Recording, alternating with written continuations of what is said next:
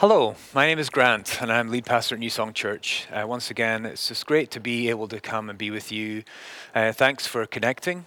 And we're continuing through our series in the Gospel of Mark. So I hope you uh, are ready to continue this journey, this adventure. This is an amazing bit of the Bible. You know, we really purposely chose to go into Mark because of one main thing is that it focuses on Jesus. And in these times, uh, we believe that this is the greatest thing that we could ever do is to really connect as, as deeply as possible with Jesus and do that together.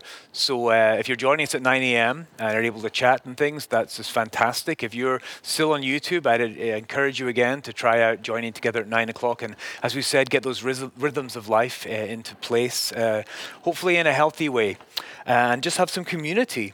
Uh, I'm going to pray first, and then, then we're just going to dig in. Let's uh, go to the Lord together in prayer.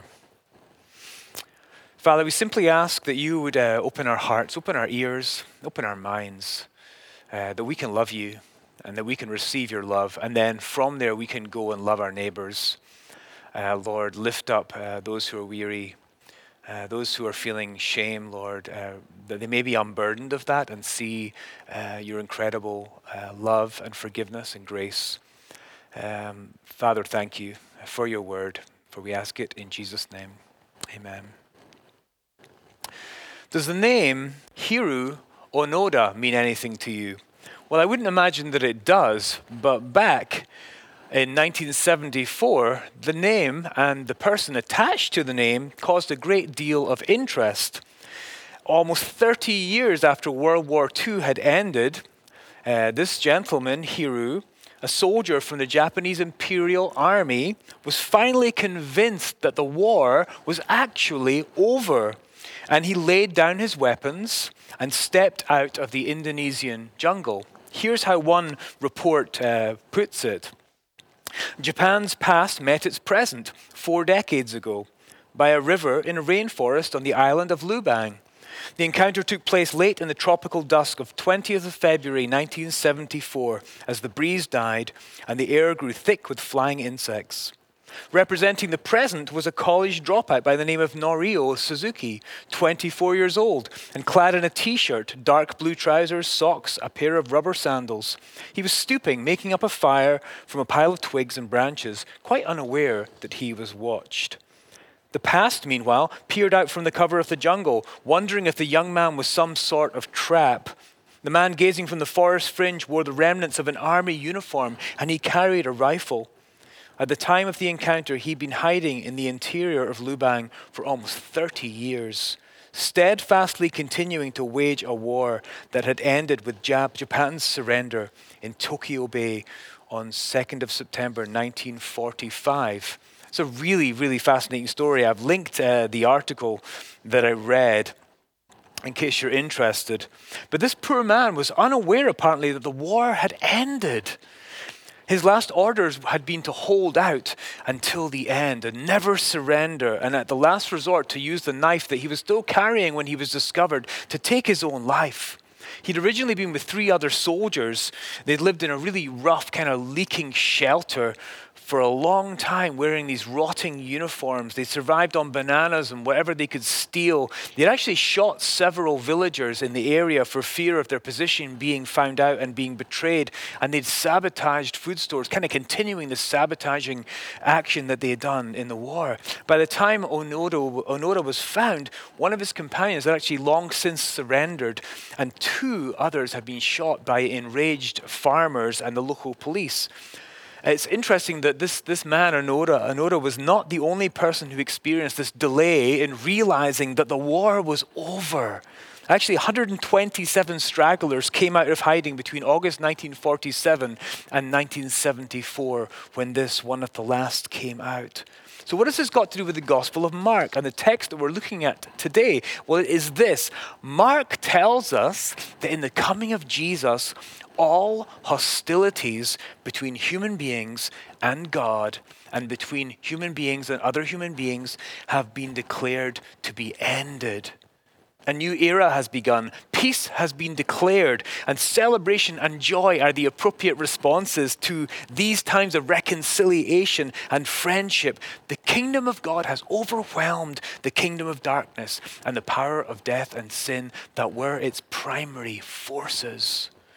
Peace has been proclaimed and accomplished in Christ between you and God, between you and me and every other person in creation.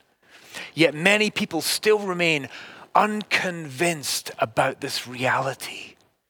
There are countless holdouts hiding in the shadows, continuing to strategize about how to win the war, in anxiety and fear of being discovered and captured and punished, fighting on for their own personal cause or someone else's, convinced of the righteousness of a dying ideal, unaware that hostilities have ended and peace has been accomplished and declared.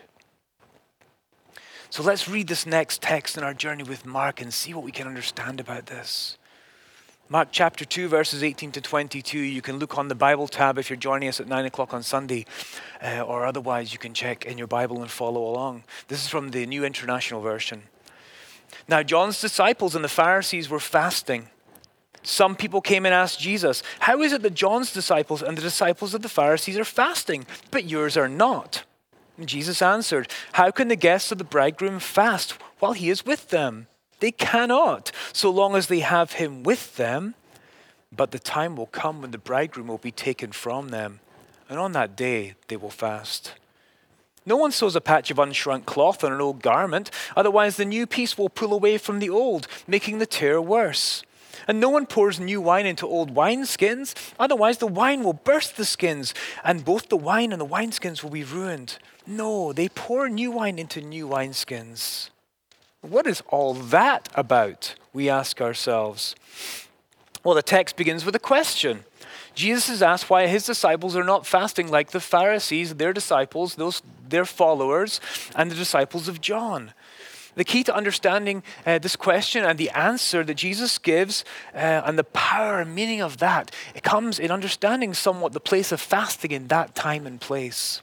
So, fasting, what's that all about? Well, in Israel at that time, uh, and, and, in the times prior, uh, there was only one compulsory day of fasting, and it was the Day of Atonement uh, when all of Israel would gather and they would repent of their national sins collectively. It was a time when the people would express kind of their longing for release from this just kind of continuing sin and the, and the guilt that comes from that. And they would seek to be forgiven and, and in the hope that God would once again visit them. It was a time for sorrow and for repentance, for fasting, for sackcloth and ashes.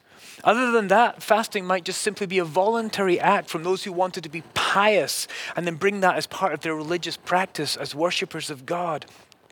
A contemporary Jewish writer in Jesus' time explains this. It says about the Pharisees that as representatives of the most zealous Jewish religion, they are particularly strict in their fast. This was big, a big thing for the Pharisees.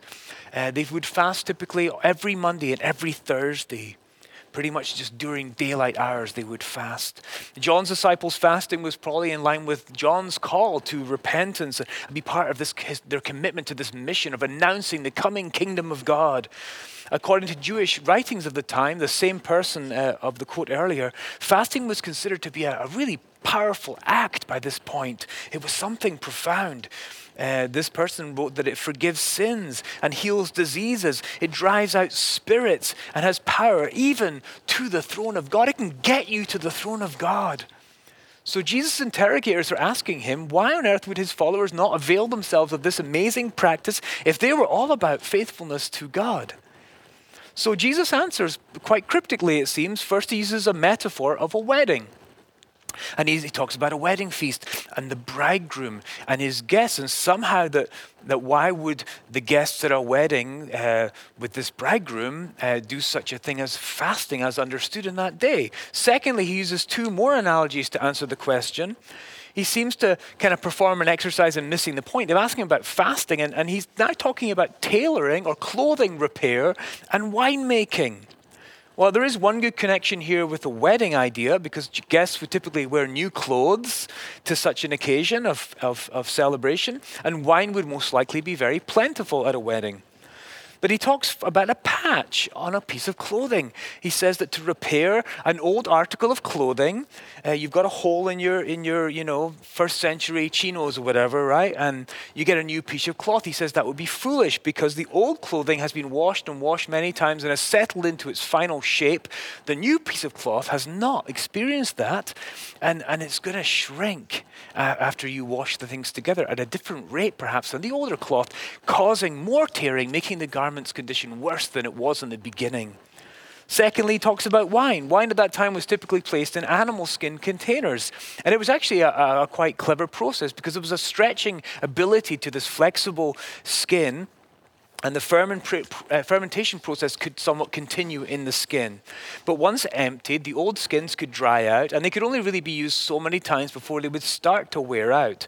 So you'd put new wine into an old skin, there would be pressure on the skin, and very likely it would burst, and spilling all of your precious, hard won uh, liquid, this wine, all over the floor. So a question is asked, a very clear pointed question. Why don't your disciples fast like the Pharisees and John's disciples? And Jesus is seemingly given a very complex answer in return. What is he trying to tell these people? Surely a simple answer would have been sufficient. Well, on the face of this, the text seems to be all about fasting. A simple question. Jesus' inability to apparently to answer the question. So perhaps we could have entitled this message today, Fasting for Christians 101. That could have been a good title, perhaps. And it might have actually been quite helpful because we just began the season of Lent, uh, which has been long associated with the concept of fasting. But there's much more to it than this. And this is kind of the point Mark wants to make. Uh, Mark takes us on a journey below and beneath the surface of religion into the deep, deepest places of human hearts and the heart of the God who loves us. What a glimpse, what a journey. Here, we are right in the middle of what we have heard is called the controversy dialogues. It's these five accounts that are, that are collected here together. Marcus skillfully grouped them into one little section uh, to tell us some things uh, that are important. You know, one of the things I love to do is when I'm reading scriptures to look for patterns. There's some very intentional patterns that you can find in scripture that can be very instructive when you try and figure out what it's about. Charter Oak, uh, our Bible study that we meet with uh, folks from Charter Oak and, and others from New Song, uh, we do a lot of that. We like try and observe the passage and say, well, why is this here and why is this here and how does that connect? Well, one of the the, the, the, things about these controversy passages is they're very well structured and there's a very great deal of similarity between them. And really, there's three movements uh, that occur in each of these five stories. And they tell us a great, about, a great deal about two things. Mark wants to tell us about two things here. One is about people. This is what it's really concerned about about people, human beings like you and I both time from people from that time when Jesus spoke, people who read Mark's writings, people who heard it since then, and then us today, but also most and more importantly about Jesus. So there's, there's these three movements. The first one is that Mark sets the scene. He always tells us uh, uh, this scene that he sets, he, he, tells us what's happening, or perhaps geography and things like that. Uh, so the first of these stories was said a few days later when Jesus entered Capernaum, the people heard that he had come home. Once again, Jesus went out beside the lake. A large crowd came to him and he began to teach them. Now, John's disciples and the Pharisees were fasting, and some people came to Jesus. Uh, one Sabbath, Jesus was going through the grain fields, and as his disciples walked along, they began to pick some heads of grain. We're going to hear about that, that one next week. And then another time, Jesus went into the synagogue, and a man with a shriveled hand was there. And it describes also the other people who were gathered there. So, really, these things are setting the scene in, in a particular way. They're telling us that Jesus is present, and, and the people are present. Some people are there also. There's this connection happening. Um, so, so that's setting the scene. And then the second movement tells us more about people it tells us about focus and focuses on people and, and what, what is it about them that he focuses on? Well, typically in these stories, a question is asked in response to some apparently inappropriate behavior by Jesus and his crew. That's kind of the tension in the story. Jesus and his disciples, there's some critique of them, and a question is asked. Two weeks ago, uh, it said, they said, only God can forgive sins. Who is this blaspheming man? Jesus. Last week, Josh talked about this. Why does he eat with sinners? Was the question. This week, why are his disciples not fasting like the rest of us, faithful Jewish people? And then next week and the following week really is why are his disciples and Jesus breaking the Sabbath laws? And what does that tell us about people? I think it tells us that these people want to know the rules. They want to know how to get by. what are the rules to follow to be righteous in this culture, that in that particular culture? The second thing that Mark tells us about people is there's a really clear progression in the way the questions are asked and, and the setting for that. If you notice this, the first story, it says that they are only pondering the question in their hearts. That's interesting. They're not even asking the question. Uh, then they ask his disciples a question. They go to those associated with Jesus, but not yet asking Jesus. And then, thirdly, they ask Jesus directly in, in the central stories. Two times they come straight to him. Well, then, the last one, they don't even get to form the question. Jesus addresses them directly with a question that he assumes they're going to ask, and it says they remain silent.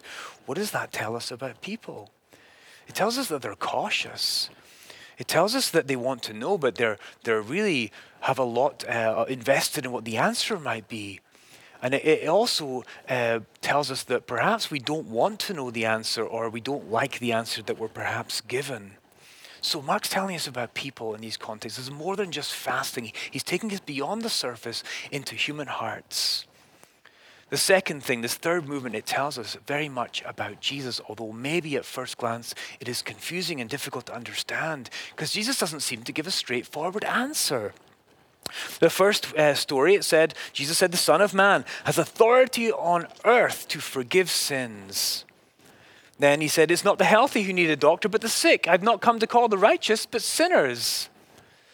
Son of Man, authority, doctors, healthy, sick. Then this week, how can the guests of the bridegroom fast while he is with them? No one sews a patch of unshrunk cloth on an old garment. No one pours new wine into new wineskins, old wineskins. Come on, people. Then next time, the, next, uh, the Sabbath was made for man, not man for the Sabbath. And then which is lawful on the Sabbath to do good or to do evil, to save life or to kill? Jesus responds to this question with some sort of parable each time or some cryptic saying. And it seems designed to give a kind of a revelation, a, hint, a, a, an understanding somehow about the kingdom of God, this kingdom that He alone is bringing to the world. So, first thing we could ask about this is why does not he just give a simple answer to these questions? I was thinking about this this week and it occurred to me this question Have you ever spoken to a scientist? Or someone who is really expert in their particular field, someone who's very narrowly an expert in something and who's studied for a long, long, long time, knows all of the lingo and the jargon and the words and the concepts and the theories of the history of the, their subject, etc., right? And you ask them a question because you have some curiosity. You ask them a question and you're assuming or hoping that there'll be a simple answer, but it can, it's never like that because they know all of these things about it, all of the parts, they're all the moving parts. And it's very hard for them sometimes just to give you a simple answer, even though they may want want to do so. I have to say that my dear friend Fuz Rana, who's one of our elders at church, you know, we have elders meetings, and sometimes, especially in the context of the pandemic and vaccines, you know, sometimes we'll ask him a question. And I can tell that his first thought is kind of like, okay, how do I, how do I perhaps translate this into a way uh, that is going to be helpful and understandable? Because he knows a lot about it, and he's constantly researching and trying to learn more. And I find often when you ask people who are experts questions like that, they will come up with some kind of metaphor or analogy because those kind of things are useful for connecting. It's, they can say something like, it's like this. If you imagine it like this, because they're trying to explain it to you without getting into all of the depth. But also, what that does is tells you that there's more. And if you're interested in learning more, I'm sure they will be helpful, happy to guide you, or at least guide you in a direction where you could learn more. There's always deeper and further in. And I think this is really what is happening with Jesus. He's asked a simple question. They expect a surface answer. What, what does religion teach us? What should we do? And he is talking in such a way that he is trying to give a connection of some form of meaning that is rich, that, that actually increases their curiosity to want to know more, so that they can start to create this fuller picture of the magnitude of who Jesus is and what his kingdom is all about. So let's look now specifically at how Jesus replies to that question about fasting, having understood somewhat what's happening here, I hope. How does Jesus reply? He said, How can the guests of the bridegroom fast while he is with them?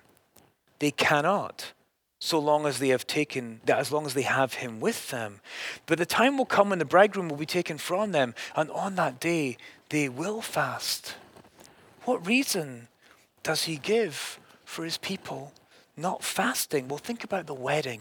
A wedding of that day was a wondrous affair. In fact, some have said it was the greatest moment of a person's life. And part of that reason was because there was such a lavish uh, elements to that service, uh, to that celebration. It went on for actually for days. All work would be set aside. In fact, you were not allowed to fast during a wedding feast period of time. And it didn't really get more celebratory than that.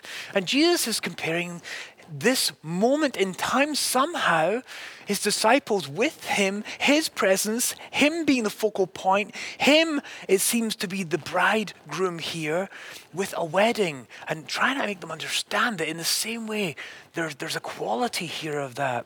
And, and perhaps they would be understanding somewhat that this, that throughout the entire Old Testament, God has been described in sometimes as a husband to a bride that was the people of God, and even as a bridegroom.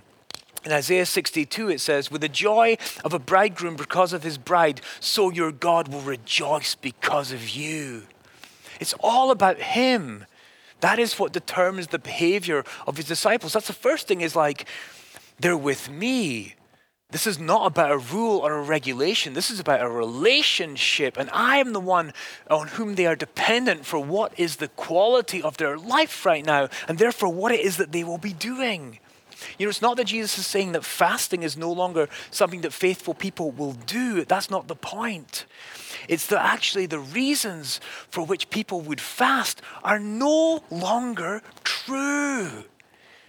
All the fasting that came before was all about a longing for God to come, for forgiveness to be real, for this uh, unburdening of this weight of guilt and shame and sin to be relieved. And now Jesus is saying that while He is with the people, there is no place for this form of fasting all the fasting that had gone on for generations before was leading up to this point, and it was all worthwhile. But now the response had come, and there was no longer a need for something that was not, that was no longer a present reality. The King of the kingdom had come. So what about the cloth and the wine? Well, Jesus is simply wanting them to understand that the past has passed away, that the new was here, that what they had longed for was actually present, though veiled and hard to understand, was actually now with them. God had come to rescue his people, and he was here. And you cannot mix the old ways with the new. You have to understand and take your cue and understanding from the King of the kingdom who will teach you, as he did in the Sermon on the Mount, what this new means, the way of being human is all about. Mark is showing us through this gospel that Jesus announced the peace, that Jesus lived the peace, Jesus accomplished the peace, Jesus maintains the peace, Jesus invites all into the reality of this peace, and he finalizes the peace forever. With Jesus' bringing of the kingdom, everything has changed, and it can never be halted, reverted, or diminish. And the response to this revelation and this presence is not one of sackcloth and ashes, of despair and longing uh, unfulfilled, but of joy, of celebration, of hopefulness, of community. So the question I think uh, occurs perhaps why then is it so hard for us to live in the light of this freedom and peace. If peace has been declared between God and humans and between human beings and one another, why is it so often so hard? And why do wars still rage and neighbors don't get along and church people don't love one another as they even want to? And we have all of this div- uh, disunity and squabbling and bickering and bitterness and brokenness. Well, I think there are some reasons here. You know, basically, fundamentally, we are human beings but the first thing I want to say is old habits die hard. Old habits die hard. I mean, that's really the truth of this story. For, for why aren't you fasting with us? The, in, in that question lies the fact that we've always done it like this. And these people were steeped in a religious uh, way that may have started with a really uh, heartfelt, honest giving of the law, but it in many ways degraded into simply outward appearance and form. The one other time, really, Jesus mentions fasting is to say, when you fast, supposing that you would still, don't do things to make yourself look bedraggled so that people know you're fasting and think you're oh also holy. He says, do it in secret. Keep your appearance good so then God in heaven will know that you're doing this. Old habits die hard. You know, I can explain this perhaps by this, by this thought. I've been trying to learn Spanish. You know, I'm on like week five of my one hour lesson every Saturday. And way back in the distant land of, of mid the mid 1980s, I was in high school. Uh, I was a student in high school, and, and going to high school there around the age of 12 or 13, you started to learn languages. And there were three choices uh, in Scotland at the time there was French, there was Spanish, and there was German. However, every single kid had to start with French. You had to start with the French language. Uh, I'm not really sure why, but that, that was the starting point. Uh, and then, if you did well at French and, cho- and, chose to, you could take one or both of the other languages. And I did not do well in French at all um, until my parents sent me off to a farm for an entire summer. I guess I must have been about 15 or 16. They sent me to a farm uh, through a connection that they had where practically no one spoke any English. And I can tell you, I learned French pretty quick. When I came back, I was pretty much fluent. Uh, despite this uh, being, I came back and aced my exams. I didn't really want to learn Spanish at the time. Actually, all I really wanted to do was hang out with my friends and play my guitar as loudly as possible. Um, but recently, I thought it was important to me to love my neighbors well to, to try and learn Spanish. So I've been participating every Saturday for an hour with our fear, fearless leader, Angela, uh, with, and some other students online on Zoom learning Spanish. But one thing that's become really obvious to me is that rather than being a benefit for my new learning, having this French in me, and, and this, this is the other language I've ever known, is a real obstacle. Whenever I try and think of a word or even pronouncing certain Spanish words, I go quickly to the, to the French way or the French pronunciation. Uh, and even although it was a long, long time ago, uh, the lessons I learned in French are still, it's a language that is most familiar to me after English.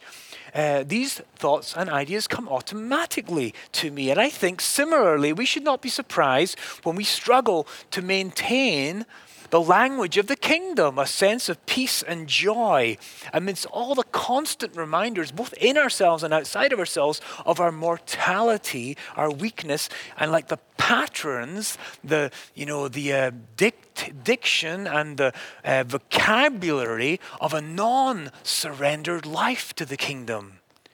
You know, from my Spanish progress, I think I've realized what's really missing. I need to spend more time with people who speak Spanish and not French or English. I need to spend more time with native speakers. In particular, that, uh, that's, that's going to be the same with the kingdom of God. I need to spend more time with those who uh, speak the language of the kingdom fluently and not only in their words but in their lives. I need the community to do that with and in particular i need to spend more time with the one who will speak the language of the kingdom of god to me every day if i will listen. But it is hard and old habits die hard but we are called to recognize that the kingdom is indeed here. Second thing the discipleship road is hard. I mentioned uh, the other day about that saying by G.K. Chesterton that Christianity has uh, not been tried and found lacking, but it's been found to be hard and left untried. The road, discipleship road is hard, and there are easier ways on offer. C.S. Lewis, uh, whose book uh, some of us are studying, uh, Screwtape Letters on Sunday evenings, uh, wrote this, it would seem that our Lord finds our desires not too strong, but too weak. We are half hearted creatures, fooling about with drink and sex and ambition when infinite joy is offered us. Like an ignorant child who wants to go on making mud pies in a slum because he cannot imagine what is meant by the offer of a holiday at the sea. We are far too easily pleased. And I think that's often it. We, we want quick answers. We want quick fixes. We want religion. We want rules. The questions, the questions that have been asked by these people of Jesus are, are, are, reflect this need for clarity, for rules, for control, and Jesus will not give it. This is what discipleship is. It's, it's a patient pressing in, a continuing. I will not step back. I will not hold back. I will continue to follow you and trust you and, and learn from you. It's about a relationship. The third thing that makes it hard is it's not all a bowl of celebration the wedding image, I'm, I'm so glad that this is in here because Jesus doesn't say when the bridegroom is here, because we know the Holy Spirit is, the, is Christ with us, so this continues on. Um, he doesn't just say that they, they don't fast anymore, there's no time for this sorrow. He actually gives a hint of that in this very same uh, re- response. He says, but the time will come when the bridegroom will be taken from them, and on that day they will fast. This, this is a hint of a violent thing to come and a sorrow to come. Uh, fasting will be very appropriate. Not just the bridegroom will leave them, but will be taken from them. He's hinting at something to come that is going to be difficult and painful. And I think this is similar for us. This journey that we are on with, with the bridegroom, as the bride, as the church, as his people, having had peace declared to us and our current pre- present possession, are going to experience loss, both the loss of the, of the kingdom that we knew, that we trusted in, but also uh, just loss as we go, because part of this is to participate in the sufferings of Christ. We take up our cross daily, we follow him. And there's, there's a longing still in this era for rescue because it's not fully done yet. We talk about the now and not yet, that Christ has conquered, but yet we await for that full revelation, that full realization and presence and power. So we live in this time of now and not yet, and we have this longing for our ultimate salvation, and it causes us uh, to struggle. So let's think back to this gentleman who came out of the woods in uh, the jungle in 1974, Hiroo Onoda. He was found by a young Japanese college dropout by the name of Norio Suzuki. And this is actually how the soldier who'd been still fighting the war for almost 30 years in his ragged uniform with his rusting weapons described the meeting with his discoverer. So uh, the soldier sees Norio. That's what he says. Norio stood up and turned around. His eyes were round. He faced me and saluted. Then he saluted again. His hands were trembling, and I would have sworn his knees were too. Remember, this soldier had shot people fairly recently. He asked, Are you Onoda san? Yes, I'm Onoda. Really?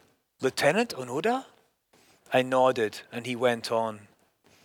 I know you've had a long, hard time. The war is over. Won't you come back to Japan with me? His use of polite Japanese expressions convinced me that he must have been brought up in Japan, but he was rushing things too much. Did he think he could just make the simple statement that the war was over and I would go running back to Japan with him? After all those years, it made me angry. No, I won't go back.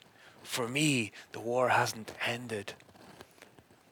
But he did, he changed his mind and he realized he was actually only convinced when one of the commanding officers who was still alive uh, was able to contact him and tell him that the war was officially over. And then he believed this man and he officially surrendered and he took, went back to Japan.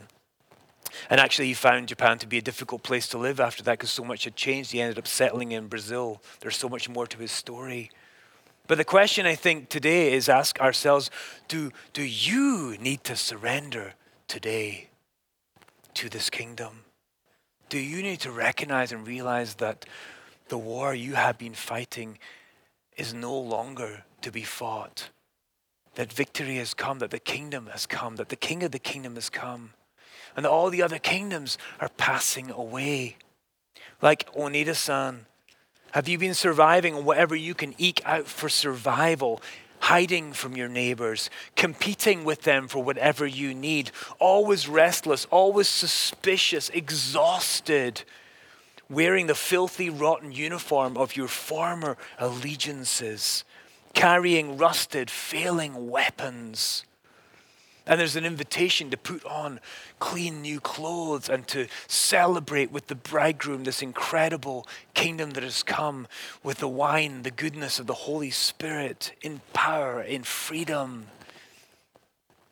Here's how the Apostle Paul puts it, as translated from the Greek by Eugene Peterson. It wasn't so long ago that you were mired in that old stagnant life of sin.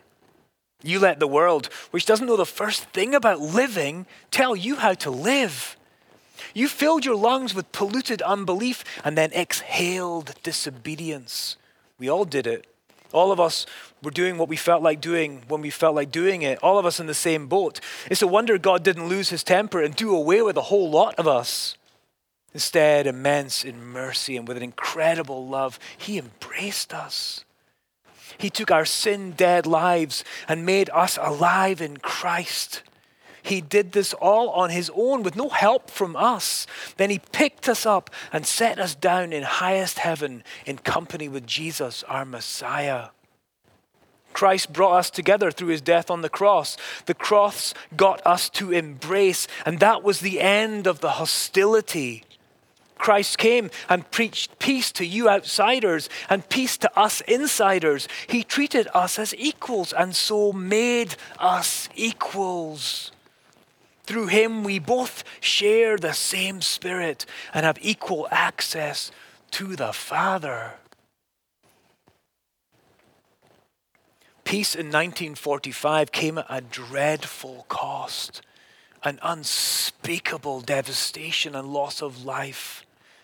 There was nothing moral about that, despite it leading perhaps to a form of peace which in the intervening years we've seen destroyed and ruined again and again and again and again, with more to be promised. The bombs dropped on Nagasaki and Hiroshima. The peace that is ours came at a great cost also. Yet it was the one whom we had made our enemy who himself made himself the ultimate sacrifice for us. He made peace with his blood and broken body. And he himself sought us out and called us to come celebrate with him. Let's pray.